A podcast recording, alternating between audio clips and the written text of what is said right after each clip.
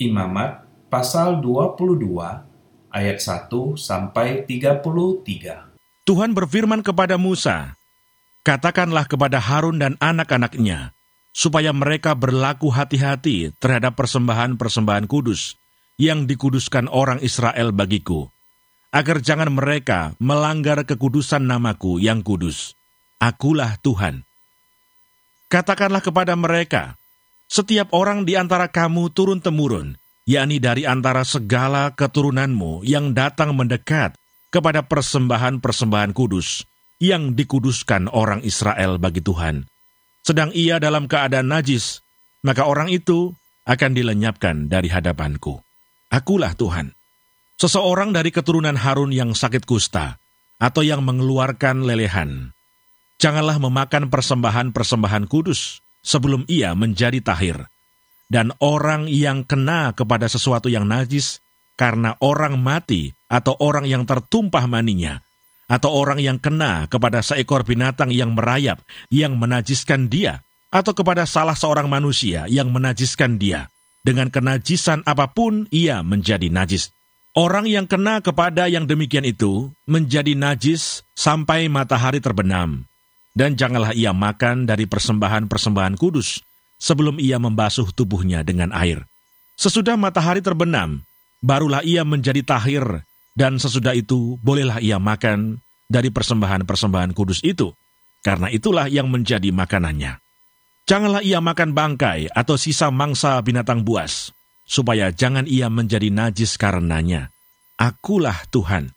Dan mereka harus tetap berpegang pada kewajibannya terhadap aku supaya dalam hal itu jangan mereka mendatangkan dosa kepada dirinya dan mati oleh karenanya, karena mereka telah melanggar kekudusan kewajiban itu. Akulah Tuhan yang menguduskan mereka. Setiap orang awam janganlah memakan persembahan kudus. Demikian juga pendatang yang tinggal pada imam ataupun orang upahan. Tetapi apabila seseorang telah dibeli oleh imam dengan uangnya menjadi budak beliannya, maka orang itu boleh turut memakannya. Demikian juga mereka yang lahir di rumahnya. Apabila anak perempuan imam bersuamikan orang awam, janganlah ia makan persembahan khusus dari persembahan-persembahan kudus. Tetapi apabila perempuan itu menjadi janda atau diceraikan, dan ia tidak mempunyai anak, dan telah kembali ke rumah ayahnya seperti waktu ia masih gadis, maka ia boleh makan dari makanan ayahnya tetapi setiap orang awam janganlah memakannya. Apabila seseorang dengan tidak sengaja memakan persembahan kudus, ia harus memberi gantinya kepada imam dengan menambah seperlima. Janganlah pada imam melanggar kekudusan persembahan-persembahan kudus orang Israel yang telah dikhususkan bagi Tuhan. Karena dengan demikian, mereka mendatangkan kepada orang Israel kesalahan yang harus ditebus. Apabila mereka memakan persembahan-persembahan kudus mereka. Sebab akulah Tuhan yang menguduskan mereka. Tuhan berfirman kepada Musa, Berbicaralah kepada Harun serta anak-anaknya, dan kepada semua orang Israel, dan katakan kepada mereka, Siapa pun dari umat Israel dan dari orang asing di antara orang Israel yang mempersembahkan persembahannya, baik berupa sesuatu persembahan nasar maupun berupa sesuatu persembahan sukarela, yang hendak dipersembahkan mereka kepada Tuhan sebagai korban bakaran, maka supaya Tuhan berkenan akan kamu, haruslah persembahan itu tidak bercela dari lembu jantan, domba, atau kambing. Segala yang bercacat badannya, janganlah kamu persembahkan, karena dengan itu Tuhan tidak berkenan akan kamu.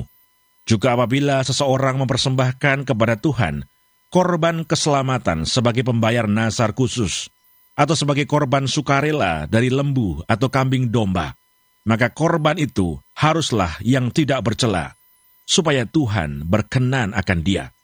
Janganlah badannya bercacat sedikit pun. Binatang yang buta atau yang patah tulang, yang luka atau yang berbisul, yang berkedal atau yang berkurap, semuanya itu janganlah kamu persembahkan kepada Tuhan. Dan binatang yang demikian Janganlah kamu taruh sebagai korban api-apian bagi Tuhan ke atas mesbah. Tetapi seekor lembu atau domba yang terlalu panjang atau terlalu pendek anggotanya, bolehlah kau persembahkan sebagai korban sukarela.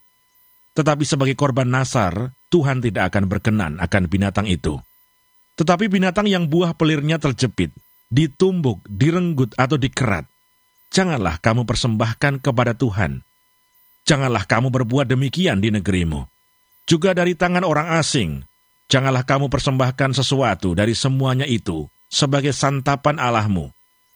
Karena semuanya itu telah rusak dan bercacat badannya, Tuhan tidak akan berkenan akan kamu karena persembahan-persembahan itu. Tuhan berfirman kepada Musa, Apabila seekor anak lembu, atau anak domba, atau anak kambing dilahirkan, maka haruslah itu tinggal tujuh hari lamanya dengan induknya. Tetapi sejak hari ke-8 dan seterusnya, Tuhan berkenan akan binatang itu kalau dipersembahkan berupa korban api-apian baginya. Seekor lembu atau kambing atau domba, janganlah kamu sembelih bersama dengan anaknya pada satu hari juga. Dan apabila kamu menyembelih korban syukur bagi Tuhan, kamu harus menyembelihnya sedemikian hingga Tuhan berkenan akan kamu.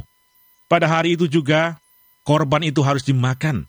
Janganlah kamu tinggalkan apa-apa daripadanya sampai pagi. Akulah Tuhan. Dengan demikian, kamu harus berpegang pada perintahku dan melakukannya. Akulah Tuhan. Janganlah melanggar kekudusan namaku yang kudus, supaya aku dikuduskan di tengah-tengah orang Israel. Sebab akulah Tuhan, yang menguduskan kamu, yang membawa kamu keluar dari tanah Mesir, supaya aku menjadi Allahmu, akulah Tuhan. Sahabat, arti persembahan adalah menyerahkan sesuatu, baik berupa benda maupun uang, kepada seseorang yang derajatnya jauh lebih tinggi daripada yang mempersembahkan. Di samping mempersembahkan uang atau materi yang kita miliki, Pengertian persembahan yang lebih dalam adalah mencakup kesediaan mempersembahkan diri atau hidup kepada Tuhan. Persembahan merupakan implementasi dari hak dan tanggung jawab orang percaya dalam segala aspek kehidupan, persekutuan, pelayanan, dan kesaksian jemaat. Pelayanan yang dilakukan oleh manusia dan ditujukan kepada Tuhan, kiranya kita tidak hanya memberikan persembahan berupa uang saja, tetapi juga bersedia memberikan diri kita secara keseluruhan sebagai persembahan yang hidup. Amin.